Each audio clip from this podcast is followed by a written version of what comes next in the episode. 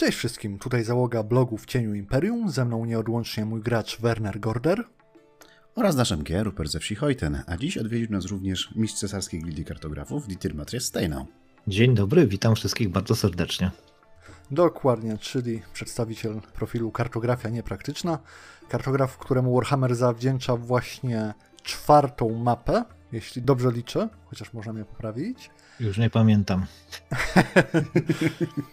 I właśnie z tej okazji chcemy porozmawiać zarówno o tej mapie dzisiaj, ale tak naprawdę też o tym, jak korzystać z map w RPGach, jak je tworzyć, bo to te, też są pewnie ważne pytania.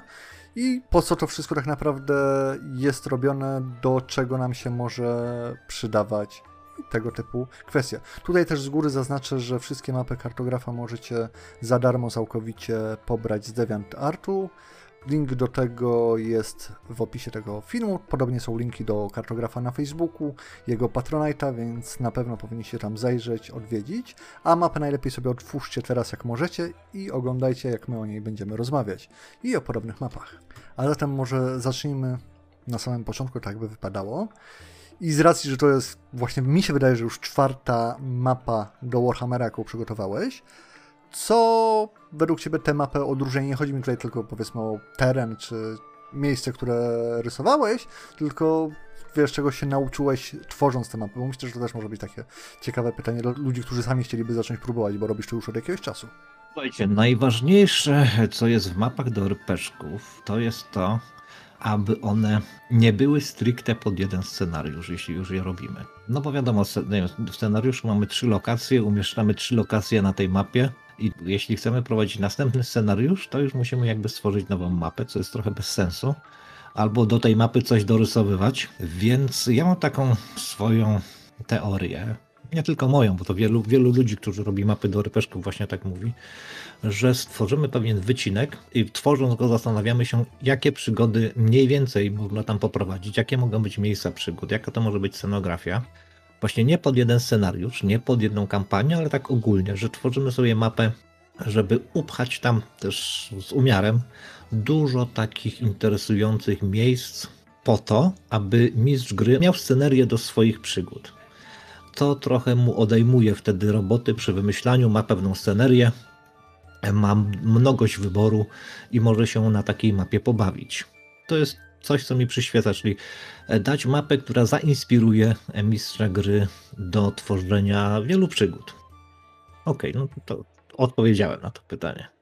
Ja mam tutaj takie wrażenie też, że z drugiej strony, od strony graczy, prawda? Mhm. Jeżeli położysz przed, graczem, przed graczami taki fragment tego świata, no to to jest jakby takie otwarcie, bardzo duże otwarcie się na sandbox. To znaczy masz tą okolicę i teraz co możemy z tego wyciągnąć my jako gracze, nie? W sensie jesteśmy w tej a tej gospodzie, mamy mapę, jest na niej zaznaczony na przykład, nie wiem, krąg wiecznego, krąg wiecznego słońca. I co to jest krąg wiecznego słońca? Gracze zaczynają pytać. To jest powód do tego, żeby gdzieś tam pójść, zobaczyć, bo są ciekawi tego, prawda? Do tej mapy po raz pierwszy przygotuje przewodnik, który będzie sugerował. To nie będzie święta księga, której trzeba się trzymać, ale będzie sugerował i te ważniejsze lokacje spróbuje opisać. Natomiast no to jest właśnie ten, że mistrz gry musi na tą mapę sobie spojrzeć przed, długo przed e, wymyśleniem scenariusza czy poprowadzeniem sesji, aby e, mniej więcej te ważniejsze lokacje sobie wykoncypować, stworzyć. Bo wiadomo, no, na tej mapie jest setka wiosek. Każdej z tej setki wiosek nie opiszę, ale też wioski to wioski. Jeśli akurat tam sołtys nie wywiesił ogłoszenia, że potrzebuje bohaterów, no to te wioski się niczym od siebie za bardzo nie różnią. Natomiast takie, no jest kilka miast, jest kilka miast, jak ten krąg e, wiecznego słońca na przykład, jak e, zatopiona twierdza powiedzmy, mhm. czy gnijąca forteca, czy inne takie miejsca, no to tu już się prosi o jakieś tło fabularne i takie tło fabularne zrobię. Natomiast masz rację, że to co mówisz, e, to jest coś takiego, że chcemy wszystko wiedzieć o wszystkim. No ale to jest niemożliwe. To jest niemożliwe zupełnie, to raz. Dwa, sandbox jest fajny, ale sandbox też musi mieć fabułę. Więc wiesz, wymyślisz sobie fabułę na tej mapie, na nie wiem, w pięciu lokacjach, a reszta służy za tło. Jeśli coś pójdzie nie tak, no to można zaimprowizować, bo przynajmniej nazwę wsi i to jak tam dojście, to już jest, prawda, na tej mapie. Myślę, że nie tylko to, bo wiesz, tutaj też są elementy takiego visual storytellingu, nie?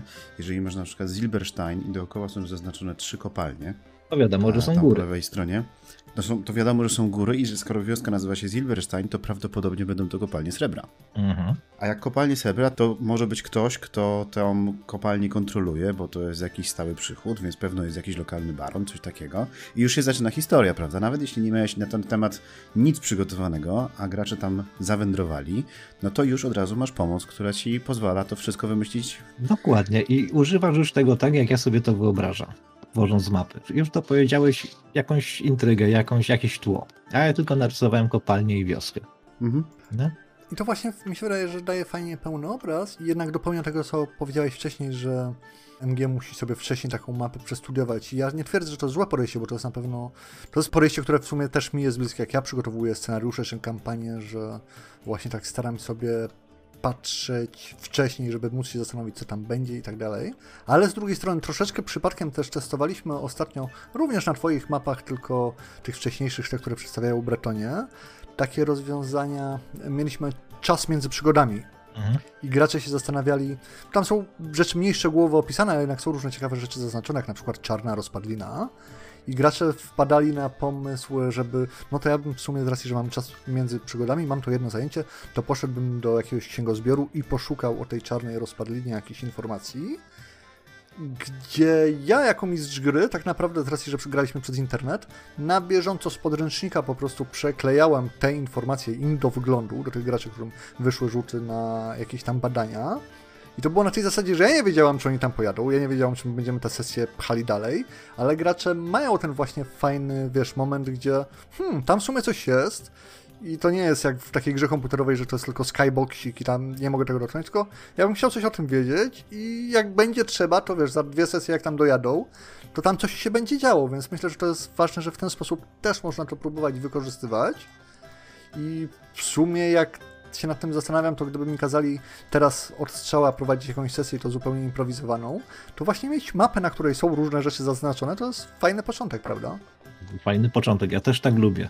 Chyba, że oczywiście wiem, przygoda dzieje się w mieście, że taka stacjonarna, ale jeśli przygoda zakłada przemieszczanie się, to lubię mieć mapę, bo to mi dużo daje właśnie takiego tła, który buduje klimat. Natomiast jeszcze co do używania tego przez gracza, a może raczej przez postaci graczy. Mhm. Tutaj też e, odpowiem Wernerze na te twoje pytanie. E, Słuchajcie, większość tak zwanych scenariuszy, przygód, e, drogi, no to one się nie powinny tak nazywać, bo to, że coś się dzieje na drodze, coś się dzieje podczas podróży, to nie znaczy, że to jest scenariusz drogi. Na dobrą sprawę większość tych scenariuszy drogi to można zrobić linijkę i punkty tylko zaznaczać, tak? Chodzi o wolność wyboru drogi. Ja się bardzo lubię tak bawić, którędy gracze pójdą gdzieś. Czy zaryzykują i pójdą na przełaj, czy pojadą głównym traktem, ale na przykład są ścigani, więc na głównym trakcie to strażnicy dróg, rogatki celne i tak dalej, więc może to nie jest mądry pomysł, kiedy listy gończe wiszą na każdym posterunku i na każdym rynku, a może jednak wybrać jakąś okrężną drogę i wtedy się można fajnie pobawić tym decyzją, którą gracze podejmą. Mogę podać przykład z rozgrywki na przykład, jeśli chcecie. Śmiało. Mhm. Kiedyś się bawiłem w ten sposób, że gracze musieli dotrzeć z dowodem niewinności do miasteczka, w którym miano ich przyjaciela ściąć. Zdobyli ten dowód niewinności, mieli ma mało czasu i mieli do wyboru trzy drogi. Najkrótszą, ale udany test plotkowania powiedział im, że była powódź i być może powódź zniosła most. Mhm. Długą drogę, taką okrężną, wiadomo, że jest przejezdna, ale grasują tam potwory i mogli też pójść na przełaj. I teraz jakby każda z tych pozwala się fajnie bawić też mistrzowi gry, bo ja założyłem sobie, że jest 50% szans na to, że most y, jest zniesiony. Ale nie wiedziałem, czy jest zniesiony, czy nie, dopóki gracze tam nie dojechali. Wtedy rzucałem. Aha, zniesiony, niezniesiony. Wtedy gracze mogli kombinować na przykład, że się przeprawią. Tworzy się taka mini zadanie, jak się przeprawić przez zebraną rzekę. Mogli też na przykład tą dłuższą drogą wybrać się, albo iść na przełaj i liczyć, że albo znajdą przewodnika, który ich przeprowadzi przez te bezdroża, albo liczyć na to, że nie pobłądzą. I teraz jakby były trzy opcje, trzy opcje na podstawie tego wynikowe, tak, że Mhm. pierwsza opcja, nieważne którą drogą, ale przybywają na czas, Zdążą się wykąpać, ubrać, przemyć, pójść do sądu, przedstawić dowód niewinności, dorwać jeszcze tego fałszywego oskarżyciela i zajadając popcorn obejrzeć sobie jego egzekucję. Drugi, że przybywają w ostatnim momencie, no i teraz są brudni, śmierdzący, pokrwawieni wyglądają niewiarygodnie. Egzekucja się zaczyna i muszą coś kombinować. Mhm. Mogą skoczyć na szafot, e, wrzeszczeć, że mają dowód niewinności, no wiesz, zupełnie inaczej to rozgrywają. No i trzecia, no spóźniają się, przyjaciel zostaje ścięty, oni mogą co najwyżej przedstawić dowód niewinności w sądzie i spróbować dopaść tego fałszywego oskarżyciela, który knuł przeciwko ich kumplowi. Nie? Więc to są trzy opcje w zależności od tego, którą drogą pójdą i co się na tej drodze wydarzy. I tak lubię się mapami bawić na sesji na przykład. Dokładnie, tym bardziej, że to jakby wzajemnie się wspiera z rozszerzonymi zasadami, prawda? Mamy różnego rodzaju zasady i tabelki do podróży, do przypadkowych spotkań, czy nie wiem, na przykład e, pogody, które w dodatkowy sposób pomagają nam to niejako w locie tak naprawdę ubarwiać. Generować i, i tak dalej. Tak, i na, naprawdę można wiele wyciągnąć na poczekaniu, jak gracze na przykład nagle zdecydują się olać całą fabułę i pójść w przeciwnym kierunku, bo ktoś właśnie narysował trzy kopalnie obok jakiejś wsi i sobie myślą, hmm, tam pewnie będzie dużo srebra, zrobimy hajs mniejsza z tym questem, nie? Wiesz, to jest coś, jak są te dzisiejsze sandboxy w stylu, nie wiem, Far Cry czy Assassin's Creed, tak, że tych znaków zapytania jest od groma, to że większość z nich jest bardzo nudna, więc to mistrz gry też powinien w jakiś sposób ciągnąć tą fabułę, ale z drugiej strony też pozwalać może czasami na zwiedzanie. Tu nie chcę nikomu nic narzucać się, bo każdy ma swój styl prowadzenia. Natomiast jeszcze tego typu mapy, na przykład jest ta mapa właśnie pogranicza sylwańskiego, to mhm. ja ją zrobiłem na zasadzie takiej, że gracze tam utkną na dłużej. Znaczy nie będzie, wiesz, jedna przygoda, dwie przygody, czyli ogólnie po prostu gracze utkną sobie w tym miejscu z jakiegoś powodu i wtedy można kilkanaście sesji na tej mapie spokojnie poprowadzić. Ale jestem też pewien, że akurat mamy tutaj naprawdę dużo różnych ciekawych rzeczy. Zresztą widać, no to nie tylko ty masz takie pomysły, bo ta najnowsza mapa do właśnie Warhammera 4, mapa Reiklandu też jest taką mapą pełną rzeczy do robienia, tak? Skończyły się troszeczkę już te chyba czasy, a przynajmniej chwilowo w Warhammerze, gdzie są wielkie, zalesione tylko połacie Imperium i miasto raz na trzy dni. A tutaj właśnie na, na tej twojej mapie widać, że jest dużo rzeczy do roboty. Zresztą z ciekawości sobie odliczyłem, bo tutaj na większości szlaków podajesz dystans w milach między poszczególnymi miastami. Więc sobie właśnie sam wyliczyłem na podstawie zasad czwartej edycji a propos prędkości poruszania się, to przejście ze wschodu na zachód, a w zasadzie z zachodu na wschód, czyli od... Lewa na prawo. Tak, z, z lewa na prawo. E, z Fege Feuerheim. Feuerheim. Właśnie to chciałem powiedzieć, nieudolnie. Do gospody, bo zakładam, że to jest gospoda Młot i Patelnia. To z takim standardowym ludzkim krokiem, to wiecie, to nie jest jakoś szczególnie duża wędrówka, bo zajmuje nam to około 4 dni. Ale to są 4 dni na trasie. To są tak, 4 dni na trasie. Gdzie z no jednej strony masz y, pustkowia wokół Mordheim, a z drugiej strony masz las głodu. Tak. Dokładnie tak. Ale wydaje mi się, że kiedyś jak Z jakimiś obeliskami, które się tam czają. Nie? Jeszcze Dokładnie. teraz, jak już rozmawiamy teraz sobie o podróżowaniu, to będzie na legendzie, która w niedzielę ten, że jakby też wszystko zależy od drogi, jaką się poruszasz. Tutaj na tej mapie jest kilka rodzajów dróg. Wyraźnie zaznaczonych jest jakość, tak? Podwójna ciągła, no to jest powiedzmy trakt cesarski, gdzie dwa wozy się miną. Mhm miejscami utwardzany, dobrze utrzymany i tak dalej. Linia ciągła i przerywana, jak mamy właśnie Feuerheim na wschód, mhm. no to już taka jest y, droga, gdzie jeden wóz, jak spotka się z drugim, to ktoś musi zjeżdżać na pobocze. Więc już y, tam prędkość y, podróżowania jednak jest mniejsza. Masz takie pojedyncze ciągłe linie, no to są drogi wiejskie, częściowo utwardzane, częściowo nie, gdzie możesz ugrząznąć się w błocie, i też idziesz wolniej. Potem masz linię przerywaną. To są już drogi naprawdę fatalne. Jak jest sucho, to przejedziesz. Mhm. I kropki, które są ścieżkami. Nie? E, I tu też może być różnie, więc e, tu, tu też uczulam, jak będziecie wybierać trasę, to, to zwracać uwagę, jakiej jakości jest droga. I to jest właśnie bardzo fajne, co mówisz, bo właśnie chodzi o to, że to nam pokazuje, jak bardzo nieprzewidywalny czas podróży potrafił być, prawda? W takich czasach, przy takim podejściu i przy takiej zmienności i to warunków atmosferycznych, pór roku i podobnych rzeczy. I właśnie tutaj chciałem pokazać, że jak masz to niby cztery dni drogi, które wychodzą nam gładko na papierze, jak tylko ktoś sobie tam weźmie dystans, weźmiemy te zasady, że no to 4 mile na godzinę, 8 godzin dziennie, więc bez problemu. A tu się właśnie nagle okazuje, że biorąc pod uwagę te wszystkie rzeczy, do tego ewentualne modyfikatory. 4, przepraszam, ile? 4 mile na godzinę? Taki oficjalnie twierdzi Warhammer 4 Só descer, ó.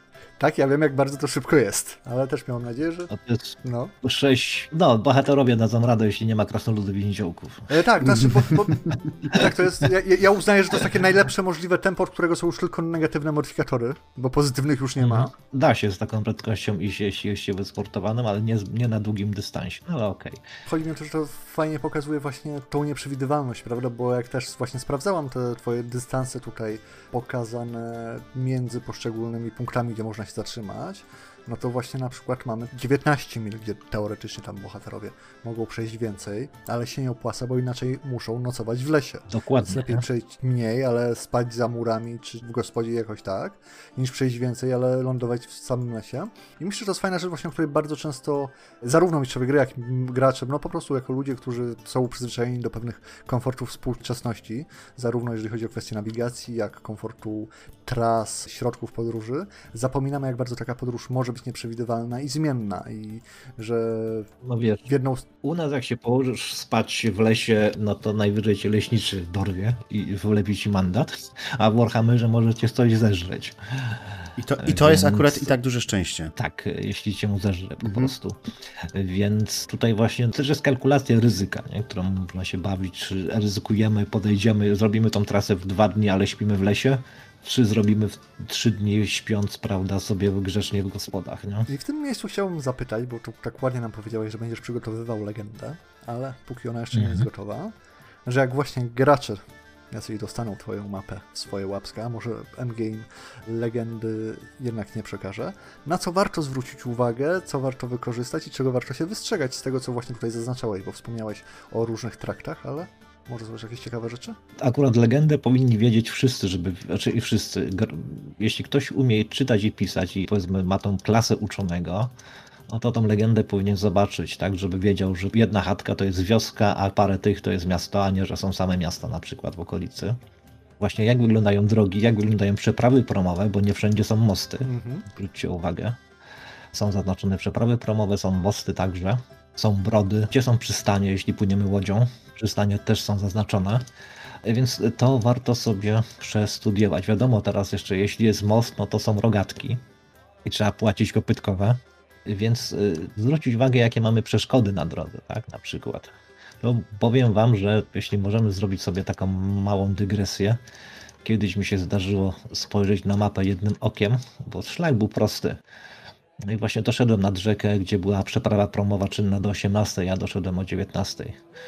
I nocleg miałem zabukowany po drugiej stronie tej rzeki parę kilometrów. No a już nie było szansy się tam dostać i spałem po prostu na brzegu rzeki w deszczu i to było nieprzyjemne. I klnąłem na siebie pod nosem, że nie sprawdziłem, czy tam jest most, czy przeprawa promowa. Myślisz, że w Imperium również o 18 zamykają przeprawy promowe? Tak pytam w interesie mistrzów gry. Wiesz co, raczej na pewno nie są czynne 24 godziny na dobę. Ale nas wielu graczy będzie przeklinało po tym odcinku.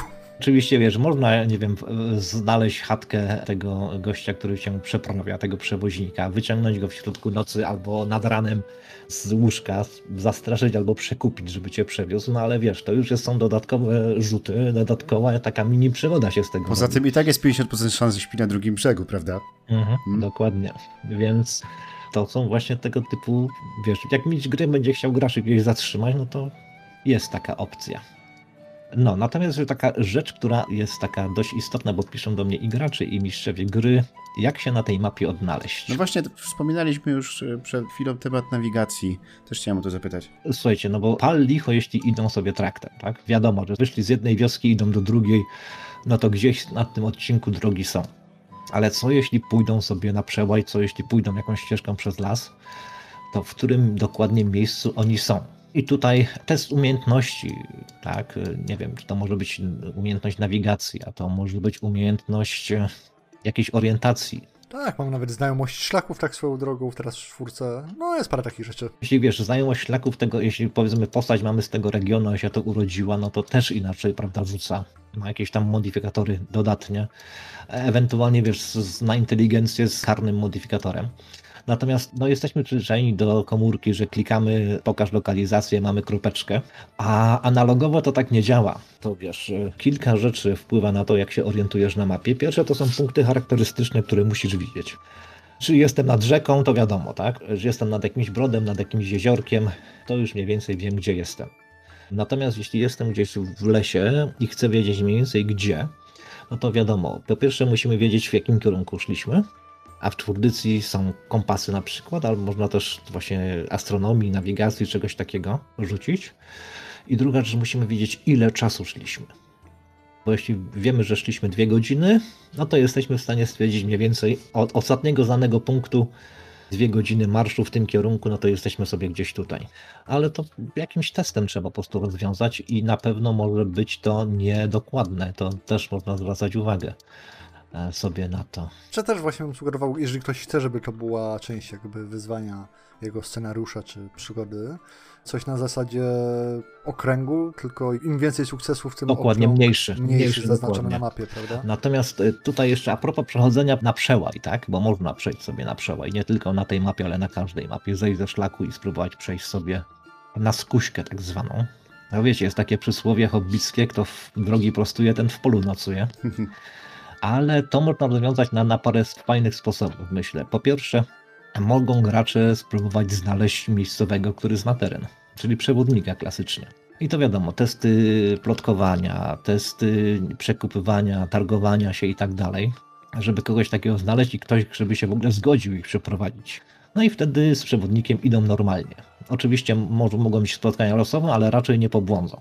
Jeśli jest w ekipie właśnie jakiś łowca, jakiś tropiciel z klasy tej, jak kiedyś to był ranger, tak?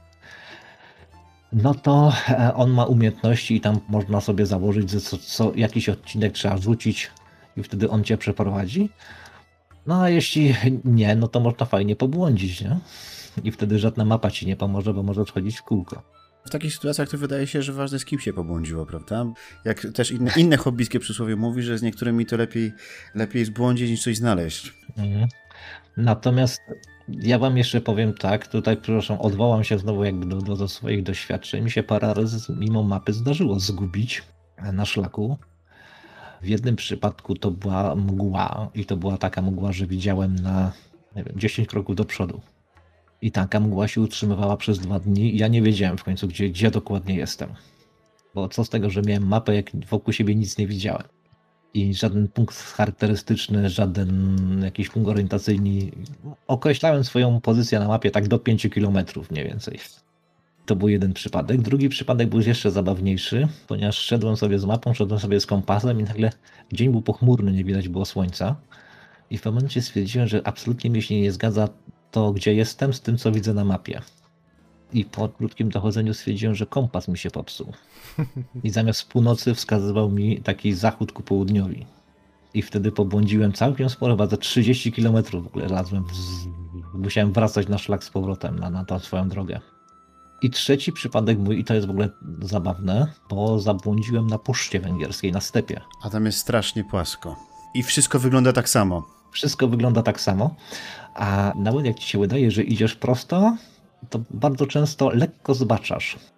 I są ludzie na przykład, którzy robią kółka. To jest chyba problem ogólnie z pustyniami. Wiem, że właśnie ludzie mają tendencję do właśnie ostatecznie tego, żeby chodzić w kółko, jak nie ma znaków charakterystycznych. Dokładnie. To kółko ma z 10 km średnicy powiedzmy, ale ja właśnie wtedy szedłem cały czas z, z nosem w kompasie, tym razem działał i liczyłem kroki, żeby się mniej więcej określać. To było coś niezwykłego, po prostu przejść się przez step, gdzie masz jedno drzewo, które widzisz tam gdzieś daleko i to dobrze, jak to drzewo, jedno drzewo jest na horyzoncie. Idziesz do tego drzewa przez pół dnia.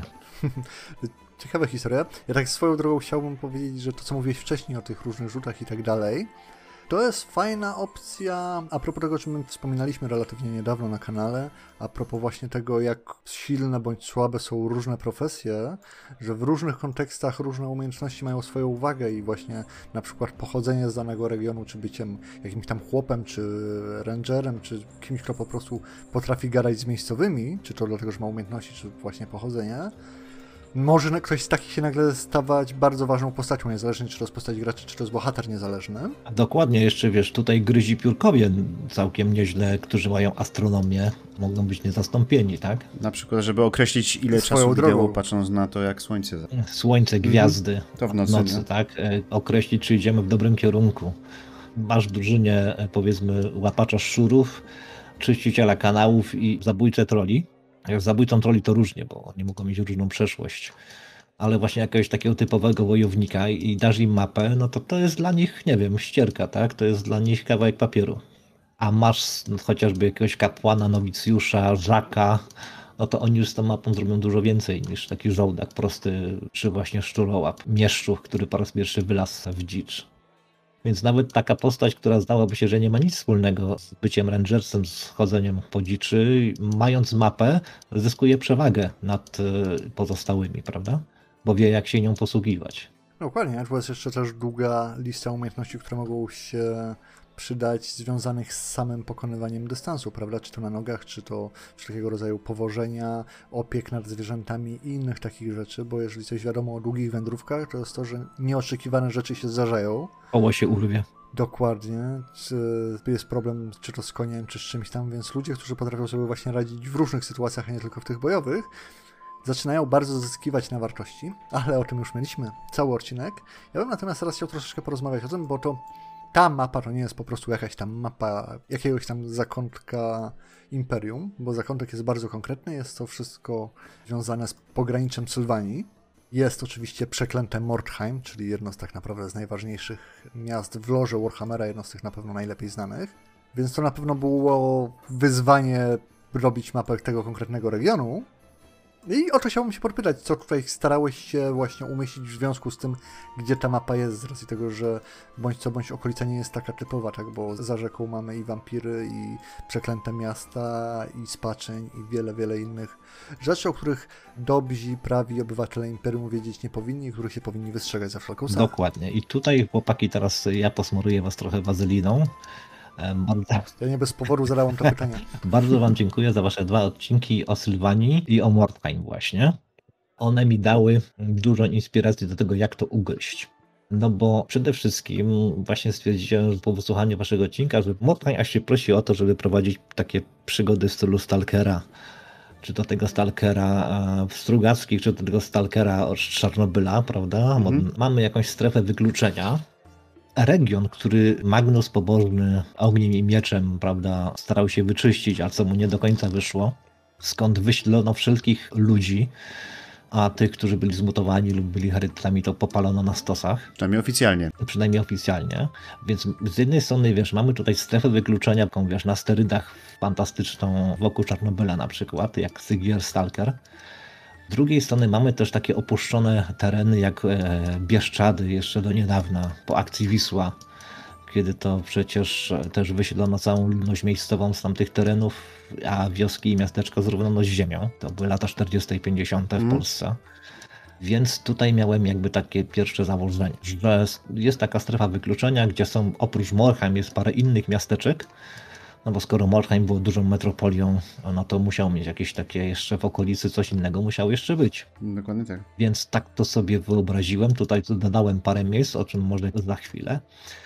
I skoro wyobraziłem sobie taką strefę wykluczenia, a mamy rzekę Stir i mamy szlak, który biegnie południem tej rzeki, prawda, do, matko teraz, jak się nazywa ta twierdza zabójców? Karek Kadriny. Dokładnie, to tam właśnie biegnie na ten szlak i dalej przez przełęcz na stepy no to e, wymyśliłem sobie właśnie dwa miasteczka nieduże, właśnie Fegefeuerheim i Züneheim, które regulują jakby ten teren. To są osady, które wyrosły wokół warowni, które miały pilnować tego terenu, aby nikt się po strefie nie pałętał, sprawdzać zarówno podróżujących lądem, jak i wodą, Więc to była jedna taka rzecz, że to są miasteczka wyrosłe wokół warowni, obsługujące w sumie ruch na tym trakcie. I to była pierwsza rzecz. Druga rzecz, jak widzicie, ja tego stira rozgałęziłem na parę, na tą rzekę stir, na parę różnych odnóg. Tak, też chciałem o to zapytać, ale widzę, że go Tu zmierzasz. parę rzeczy, ponieważ wiesz, nagle zwykły las stał się martwym lasem, suchych drzew. Mhm. No to wpływa w jakiś sposób na hydrologię, hydrografię terenu. Tu się inspirowałem trochę rzeką Mississippi, jak e, działalność człowieka na przykład wpływała w XVIII-XIX wieku na zmianę koryta tej rzeki. Bo my żyjemy w świecie, gdzie rzeki są już e, uregulowane. Rzadko się zdarza, żeby, nie wiem, nagle okazało się, że Praga jest po tej samej stronie Wisły co Wola. A takie rzeczy przy rzekach dużych, nieuregulowanych często się zdarzały jeszcze w XIX wieku. Rzeki często właśnie rozgałęziały się, po powodziach zmieniały koryta, więc tutaj stwierdziłem, że skoro nagle wiesz, ludzie zniknęli z tego rejonu, zmienił się trochę układ e, wód, to jest jedno, a druga rzecz, zwrócił uwagę, jak to, wiesz, Mordheim jest położone praktycznie nad Stirem, ale ta strefa przeklęta jest tylko na północ od Stiru, ten martwy las. Mhm. Stwierdziłem, że Stir zabezpieczył jakby resztę i odgrodził tą, wiesz, przeklętą strefę. Wiecie, że w Warhammerze mamy, oprócz tych głównych bóstw, mamy mnóstwo pomniejszych, jak na przykład jest ojciec Rake, Mhm. to może być wujaszek Stir na przykład, który broni, broni właśnie części, odgradza to plugastwo. I tutaj wzdłuż, jak zwrócicie uwagę, na tym szlaku są postawione kapliczki. Co jakiś czas jakieś kręgi kamienne właśnie ku czci Stira, aby bronił nadal tego, co się dzieje właśnie w okolicach Mordheim. Więc tutaj właśnie tak to sobie wyobraziłem i to jest taki, nie wiem, jeśli czytaliście Strugacki, jeśli widzieliście Stalkera, no to to jest właśnie taki teren, gdzie fizyka, prawa fizyki niekoniecznie obowiązują. Przy tych ilościach spaczeni, która tam wylądowała i która o, oczywiście została dawno temu zebrana i wyczyszczona, prawda? To jest tak jak najbardziej możliwe, nie? Więc wiesz, tam może płynąć czas inaczej, tam mogą się pojawiać dziwne rzeczy. Naprawdę można fajnie poprowadzić taki trochę klimat z metra Głuchowskiego, trochę klimat właśnie ze Stalkera jednego i drugiego. I jednocześnie ten stir, który ogranicza wpływ tej strefy. Głównie stir. Ja szczerze mówiąc myślałem, że to jest y, nie w tą stronę. Ja się, się zastanawiałem, dlaczego podzieliłeś Steer na różne koryta i tak dalej. Zresztą bardzo mi się podoba nazwa Freflucht Steer. Jest super.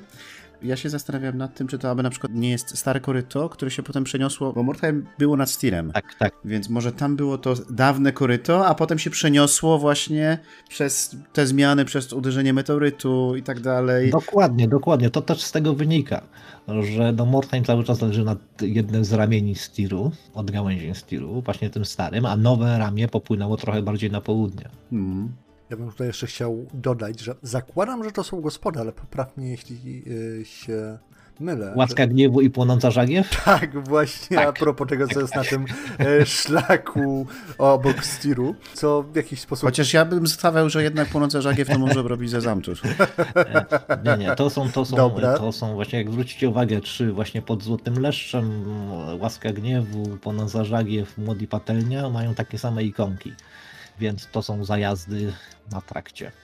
A takie nazwy się wzięły stąd, że one zostały założone no, jakiś czas temu przez ludzi związanych z łoftami czarownic, z kultem Zigmara, które jakby to są też trochę posterunki pilnujące. To są gospody, e, znaczy miejsca, w których można spędzić noc niezbyt wygodnie, ale także jakby takie bazy, posterunki obserwacyjne. Więc też się odpowiednio nazywają.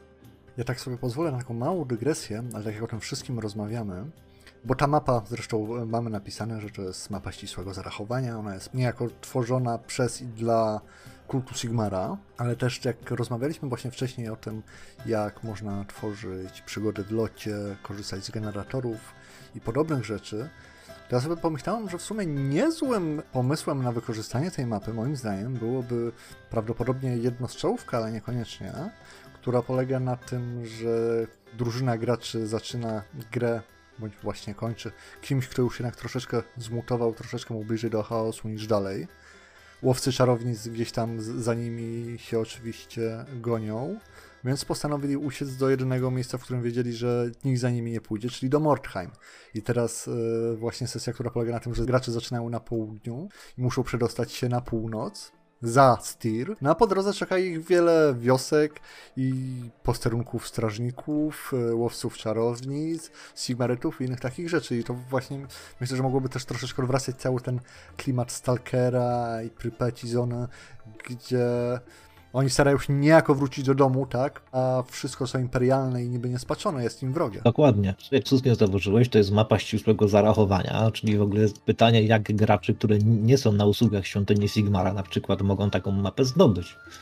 No, pomysłów jest sporo, nie? Mogą wykraść na zleczenie kogoś tą mapę. Mogą znaleźć zwłoki, prawda, łowcy czarownic, a przy zwłokach znaleźć tą mapę.